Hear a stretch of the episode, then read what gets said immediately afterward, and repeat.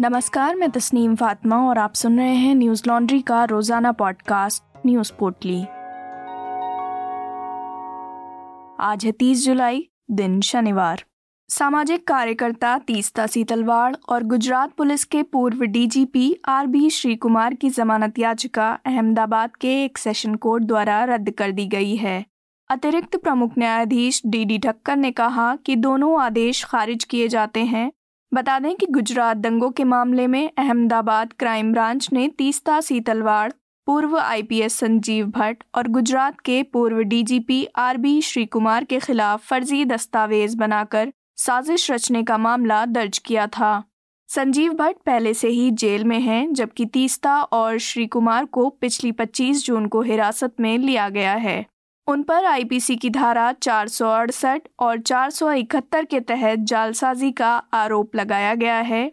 इन दोनों को 2002 के दंगों के मामलों में निर्दोष लोगों को फंसाने के लिए, कथित तौर पर सबूत गढ़ने के लिए गिरफ़्तार किया गया था। इस मामले की जाँच के लिए गठित विशेष जाँच दल ने अपने हलफनामे में आरोप लगाया है कि आरोपी गुजरात में नरेंद्र मोदी के नेतृत्व वाली तत्कालीन भारतीय जनता पार्टी की सरकार को अस्थिर करने के लिए कांग्रेस के दिवंगत नेता अहमद पटेल के इशारे पर की गई एक बड़ी साजिश का हिस्सा थे। सीतलवाड़ और श्री कुमार की जमानत के लिए सुनवाई 21 जुलाई को निपट गई थी और अदालत ने 26 जुलाई के लिए अपना फैसला सुरक्षित रख लिया था। लेकिन न्यायाधीश के बीमार हो जाने और बड़ी संख्या में दस्तावेज़ होने के कारण निर्णय सुनाने में तीन दिन की अतिरिक्त देरी हुई। दिल्ली सरकार ने नई आबकारी नीति पर रोक लगाते हुए पुरानी नीति को ही जारी रखने का फैसला लिया है।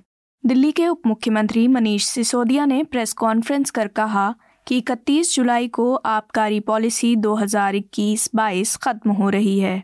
केंद्र सरकार द्वारा ईडी और सीबीआई के नाम पर प्राइवेट शराब दुकानों और अफसरों के बीच डर पैदा कर दिया गया है जिसके चलते कोई अधिकारी इस आबकारी नीति को आगे बढ़ाने के लिए तैयार नहीं है। बता दें कि पिछले साल दिल्ली में नई आबकारी नीति शुरू की गई थी। उप मुख्यमंत्री ने प्रेस कॉन्फ्रेंस में कहा, हमने पुरानी पॉलिसी के तहत सरकारी दुकानें खोलने के आदेश दिए हैं। नई पॉलिसी को बंद करके सरकारी दुकानों के ज़रिए अब शराब बेची जाएगी। गौरतलब है कि दिल्ली के उपराज्यपाल विनय सक्सेना ने नई आबकारी नीति को लेकर सीबीआई जाँच किए जाने की मांग की थी।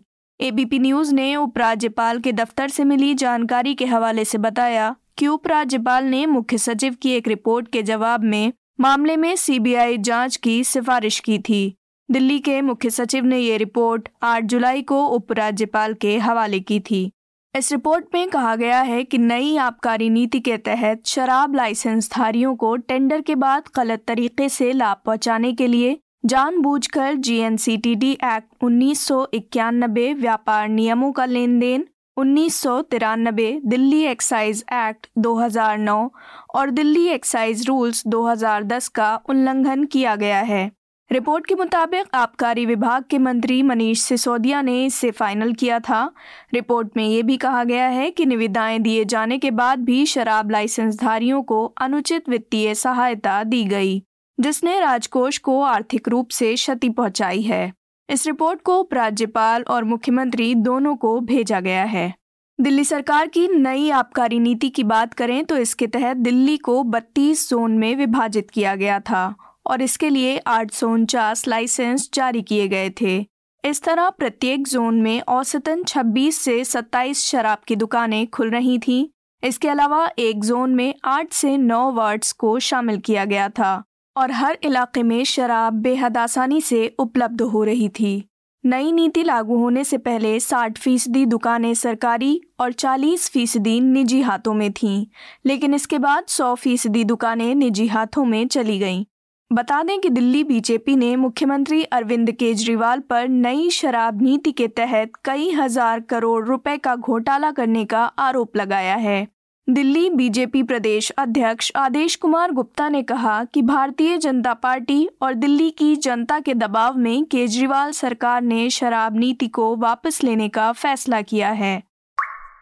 महाराष्ट्र के राज्यपाल भगत सिंह कोश्यारी के गुजराती राजस्थानी वाले बयान के बाद एक बड़ा विवाद खड़ा हो गया है। चारों तरफ़ से आलोचना के बाद उन्होंने अपने बयान पर सफ़ाई भी दी है। गौरतलब है कि मुंबई के अंधेरी में एक चौक के नामकरण समारोह में व्याख्यान देते हुए उन्होंने कहा था कभी कभी मैं यहाँ लोगों से कहता हूँ कि महाराष्ट्र में विशेषकर मुंबई और ठाणे से गुजरातियों को निकाल दो और राजस्थानियों को निकाल दो तो तुम्हारे यहाँ कोई पैसा बचेगा ही नहीं। ये राजधानी जो कहलाती है, आर्थिक राजधानी, ये आर्थिक राजधानी कहलाएगी ही नहीं। खास मराठियों को उनका ये बयान खासा नागवार गुजरा, जिसके बाद उन्होंने इस पर जमकर अपना विरोध ज़ाहिर किया। राज्यपाल के इस बयान की विपक्ष ने भी कड़ी निंदा की है, शिवसेना सांसद संजय राउत ने ट्वीट करते हुए कहा कि जैसे ही महाराष्ट्र में भाजपा के समर्थन से मुख्यमंत्री बने हैं, तब से मराठी लोगों का अपमान शुरू हो गया है। ये मेहनती मराठी लोगों का अपमान है। वहीं महाराष्ट्र के पूर्व मुख्यमंत्री और शिवसेना प्रमुख उद्धव ठाकरे ने भी राज्यपाल कोश्यारी के विवादास्पद बयान को लेकर आलोचना की। उद्धव ठाकरे ने मुंबई में एक प्रेस कॉन्फ्रेंस के ज़रिए कहा कि वे राज्यपाल के पद का अपमान नहीं करना चाहते हैं। लेकिन जो उस कुर्सी पर बैठा है, उसे भी इसका मान रखना चाहिए। उन्होंने कहा, जय हिंद, जय महाराष्ट्र के नारे से आज की पीसी की शुरुआत कर रहा हूँ। कब तक उनका मान करेंगे? महाराष्ट्र में रहकर इस तरह मराठी लोगों का अपमान कर रहे हैं? ये बयान ऐसे ही नहीं आया है। राज्यपाल की पदवी पर बैठे व्यक्ति के ऊपर कार्रवाई होनी चाहिए, ऐसी हमारी मांग है। महाराष्ट्र नवनिर्माण सेना के अध्यक्ष राज ठाकरे ने भी राज्यपाल के बयान पर नाराज़गी ज़ाहिर की है। उन्होंने कहा कि यदि आप महाराष्ट्र के इतिहास के बारे में नहीं जानते हैं तो बात ना करें। राज्यपाल प्रतिष्ठा और सम्मान की पदवी है, इसलिए लोग उनके खिलाफ बोलने से हिचकिचाते हैं। लेकिन राज्यपाल के बयानों ने महाराष्ट्र के लोगों की भावनाओं को आहत किया है। मीडिया रिपोर्ट्स के मुताबिक राज्यपाल कोश्यारी ने अपने बयान पर उपजे विवाद के बाद सफ़ाई देते हुए कहा, हमेशा की तरह मेरे बयान को तोड़ मरोड़ कर पेश किया गया।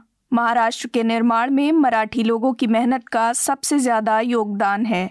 उन्होंने कहा, राजस्थानी समाज के कार्यक्रम में मैंने जो बयान दिया था, उसमें मेरा मराठी आदमी को कम करके आंकने का कोई इरादा नहीं था। मैंने केवल गुजराती और राजस्थानी मंडलों द्वारा पेशे में किए गए योगदान पर बात की। देश में आमतौर पर ट्रांसजेंडर्स को घृणा की दृष्टि से देखा जाता है। ऐसा इसलिए भी क्योंकि हमारे समाज में उनके बारे में बात नहीं होती। अधिकतर फ़िल्मों में ट्रांसजेंडर्स को भीख मांगते हुए दिखाया जाता है। शायद यही वजह है कि हम ये नहीं सोच पाते कि वे देश की तरक्की में भी कभी योगदान दे सकेंगे।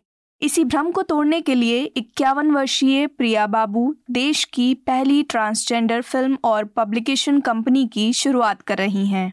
पढ़िए पहले ट्रांसजेंडर फ़िल्म पब्लिकेशन पर आधारित हमारी सहयोगी शिवांगी सक्सेना की रिपोर्ट, जिसका शीर्षक है, भारत की पहली ट्रांसजेंडर फ़िल्म और पब्लिकेशन कंपनी की हुई शुरुआत। इस तरह की और भी खबरें ग्राउंड रिपोर्ट्स वीडियोस और पॉडकास्ट हम अपने सब्सक्राइबर्स के ज़रिए आप तक पहुंचाते हैं। न्यूज़ लॉन्ड्री देश का पहला सब्सक्रिप्शन पर आधारित मीडिया प्लेटफॉर्म है। ये आपके यानी सब्सक्राइबर्स के सहयोग से चलता है। हम किसी भी सरकार या कॉरपोरेट से विज्ञापन नहीं लेते। हम ये तमाम खबरें, पॉडकास्ट और वीडियोस आप तक पहुँचा सकें। इसके लिए आपके समर्थन की ज़रूरत है। न्यूज़ लॉन्ड्री को सहयोग देने के लिए Hindi dot Newslaundry dot com पर जाएँ और अपनी पसंद का सब्सक्रिप्शन प्लान चुनें। और गर्व से कहें, मेरे खर्च पर आज़ाद हैं खबरें। कश्मीर जोन पुलिस द्वारा दी गई जानकारी के मुताबिक जम्मू कश्मीर के बारामूला ज़िले के वानीगाम बाला इलाके में चरमपंथियों और सुरक्षा बलों के बीच मुठभेड़ हुई। ट्विटर के ज़रिए इस एनकाउंटर की जानकारी देते हुए कश्मीर जोन पुलिस ने बताया कि एक आतंकवादी को मार दिया गया है और बाकियों की तलाश की जा रही है। ऑपरेशन के दौरान एक पुलिसकर्मी और सेना के दो जवान घायल हो गए हैं, जिन्हें उपचार के लिए स्थानीय अस्पताल ले जाया गया। अमर उजाला की खबर के अनुसार, बारामूला ज़िले के वानीगाम बाला इलाके में आतंकवादियों के मौजूद होने की खबर मिलने के बाद क्षेत्र में तलाशी अभियान चलाया गया। इस दौरान एक जगह आतंकवादियों की मौजूदगी का पता लगने के बाद उन्हें सरेंडर करने के लिए कहा गया, लेकिन आतंकवादियों ने सुरक्षा बलों पर गोलीबारी शुरू कर दी। जवाबी कार्रवाई में एक आतंकवादी की मौत हो गई। बता दें कि इससे पहले दक्षिण कश्मीर के कुलगाम ज़िले में आतंकवादियों और सुरक्षा बलों के बीच बुधवार को हुई मुठभेड़ में सेना का एक जवान जख्मी हो गया था और आतंकवादी भागने में सफल रहे थे। वहीं पुलिस के एक अधिकारी ने मीडिया से बातचीत में कहा है कि फरार आतंकवादियों को लगातार ट्रैक किया जा रहा है और सुरक्षा बल आसपास के इलाकों में नज़र बनाए हुए हैं। उन्होंने कहा कि जल्द ही आतंकवादियों को मार गिराया जाएगा। Baba Farid university of health sciences के कुलपति डॉक्टर राज बहादुर ने पंजाब के स्वास्थ्य मंत्री चेतन सिंह जौरा मजरा द्वारा सबके सामने उन्हें अपमानित किए जाने के बाद पद से इस्तीफा दे दिया है। इकहत्तर वर्षीय कुलपति राज बहादुर ने पंजाब सरकार को पत्र लिखकर उन्हें सेवा मुक्त करने की अपील की है। मामला शुक्रवार का है, जब गुरु गोबिंद सिंह मेडिकल कॉलेज एवं अस्पताल में गंदगी की शिकायत मिलने के बाद निरीक्षण को पहुँचे स्वास्थ्य मंत्री जौरा माजरा ने डॉक्टर बहादुर को मरीजों के लिए लगाए गए बिस्तर पर लेटने के लिए कहा। सोशल मीडिया पर वायरल घटना के वीडियो में पत्रकारों और कैमरामैन के साथ अस्पताल पहुँचे स्वास्थ्य मंत्री डॉक्टर बहादुर के कंधे पर हाथ रखकर उन्हें मरीजों के बिस्तर पर लेटने का इशारा करते हुए दिखाई दे रहे हैं। वहीं वीडियो में कुलपति स्वास्थ्य मंत्री को समझाते हुए दिखते हैं कि वे इन अव्यवस्थाओं के लिए जिम्मेदार नहीं हैं। इस पर आम आदमी पार्टी के नेता कुलपति से कहते हुए सुनाई देते हैं, सब आपके हाथ में है, सब आपके हाथ में है। इसी दौरान गद्दे को उठाकर उसकी खराब हालत की तरफ़ इशारा किया जाता है, जिसके बाद मंत्री अस्पताल के स्टोर रूम को दिखाने के लिए कहते हैं। स्वास्थ्य मंत्री के इस व्यवहार की हर ओर से आलोचना की जा रही है कुलपति ने मुख्यमंत्री भगवंत मान से कहा है कि वे ऐसे माहौल में काम नहीं कर सकते और उन्हें सेवाओं से मुक्त कर दिया जाए। उन्होंने कहा कि मंत्री की ओर से किए गए इस तरह के व्यवहार से वे अपमानित महसूस कर रहे हैं। इंडिया टीवी ने सूत्रों के हवाले से बताया कि मुख्यमंत्री ने घटना पर कड़ा रुख अख्तियार करते हुए जौरा मजरा से बात की है। मुख्यमंत्री भगवंत मान ने कुलपति डॉक्टर बहादुर को अगले सप्ताह उनसे मिलने के लिए भी कहा है। इस दौरान इंडियन मेडिकल एसोसिएशन सहित विभिन्न मेडिकल हलकों ने स्वास्थ्य मंत्री के इस व्यवहार की आलोचना की है। पंजाब में चिकित्सकों की संस्था पीसीएमएस एसोसिएशन ने भी बयान जारी कर कुलपति के साथ किए गए इस व्यवहार की कड़ी निंदा की है।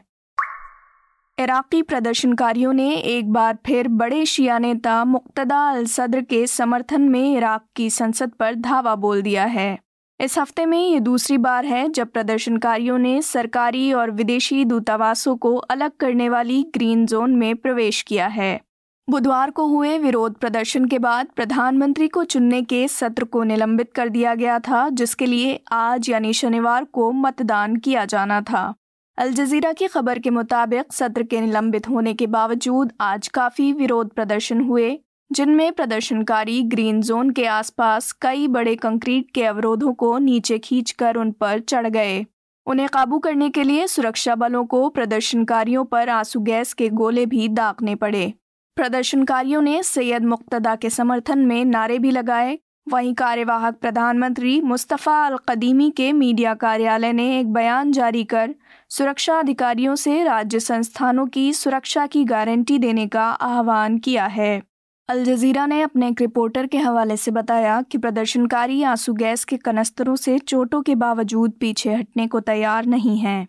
बता दें कि बुधवार को हुए प्रदर्शन में एक बड़ी भीड़ के संसद भवन पर कब्जा कर लेने के बाद सुरक्षा बल पीछे हट गए थे, जिससे भीड़ बिना किसी बाधा के संसद में प्रवेश कर गई। इस घटना ने इराक में हुए चुनावों के लगभग 10 महीने बाद इराक में सत्ता के राजनीतिक संघर्ष को और भी गहरा दिया है। गौरतलब है कि प्रदर्शनकारी मोहम्मद अल सुबरानी को कोऑर्डिनेशन फ्रेमवर्क गुट के आधिकारिक उम्मीदवार के रूप में चुने जाने का विरोध कर रहे हैं। कोऑर्डिनेशन फ्रेमवर्क गुट ईरान समर्थित शिया पार्टियों और उनके सहयोगियों का गठबंधन है। अक्टूबर में संसदीय चुनावों के बाद होने वाला ये सबसे बड़ा प्रदर्शन है। साथ ही ये तीसरी बार है जब अल सद्र ने इस महीने अपने राजनीतिक प्रतिद्वंदियों को संदेश भेजने के लिए जनता में अपने प्रभाव का इस्तेमाल किया है।